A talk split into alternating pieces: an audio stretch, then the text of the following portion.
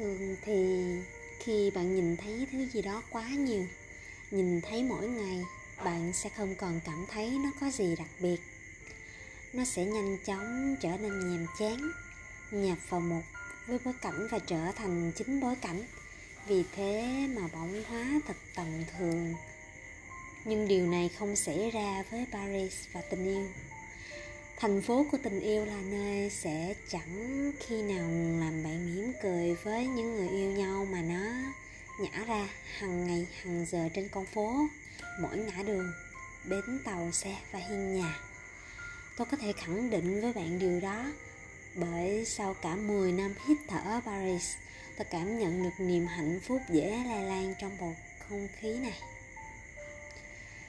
thật tươi mới và vui vẻ khi ngắm nhìn những cặp tình nhân trẻ tuổi âu yếm, ôm và hôn chậm rãi hay nồng nhiệt. Chụm đầu vào nhau, trò chuyện và cười đùa như quên hết sự đời xung quanh. Họ bỗng biến mọi thứ mình cùng lúc trở nên có ý nghĩa và cùng vô nghĩa.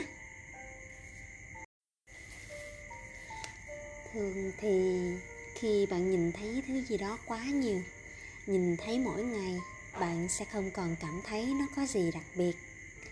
Nó sẽ nhanh chóng trở nên nhàm chán nhập vào một với bối cảnh và trở thành chính bối cảnh. Vì thế mà bỗng hóa thật tầm thường. Nhưng điều này không xảy ra với paris và tình yêu. Thành phố của tình yêu là nơi sẽ chẳng khi nào làm bạn mỉm cười với những người yêu nhau mà nó nhả ra, hàng ngày, hàng giờ trên con phố, mỗi ngã đường, bến tàu, xe và hiên nhà. Tôi có thể khẳng định với bạn điều đó, bởi sau cả 10 năm hít thở Paris, tôi cảm nhận được niềm hạnh phúc dễ lay lan trong bầu không khí này. Thật tươi mới và vui vẻ khi ngắm nhìn những cặp tình nhân trẻ tuổi âu yếm, ôm và hôn chậm rãi hay nồng nhiệt, chụm đầu vào nhau trò chuyện và cười đùa, như quên hết sự đời xung quanh.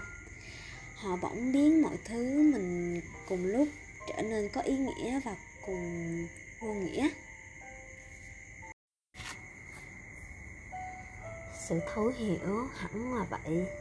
Họ có dáng vẻ của những người tận hưởng việc ở bên cạnh nhau, đi bộ cùng nhau, ngồi cạnh bên nhau, bên đài phun nước và ngắm nhìn những con vịt bơi trong hồ một cách thỏa mãn đến thế. Ừ, ở bất cứ đâu, tiệm ăn hay quán cà phê, hàng người chờ vào rạp chiếu phim hay trong một triển lãm, tôi đều cố ý lắng nghe những cuộc đối thoại giữa những người này. Có lần, tôi lặng lẽ đi theo một cặp tình nhân già đang thăm thú ở viện bảo tàng.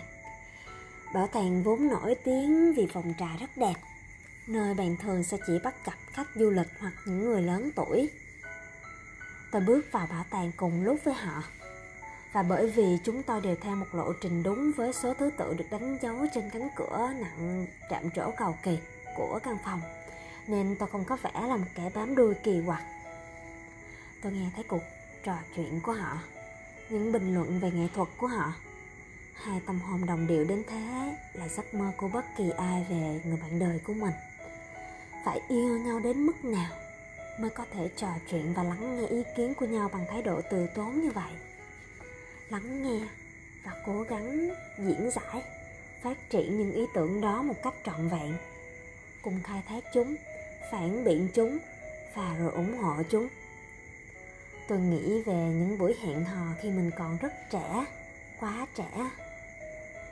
Chúng thường hồi hộp với những câu nói vờ vĩnh giống như một trò chơi để xem ai sẽ thắng và ai sẽ đầu hàng hơn là những giờ phút mà tôi thực sự mở lòng và quan tâm tới người đối diện, tới tâm hồn và cảm xúc của họ. Chúng đầy rẫy sự cuốn hút, tính dục, nhưng lại thiếu đi sự đáng yêu thuần túy của việc nhận ra một người có suy nghĩ giống mình giữa bao người.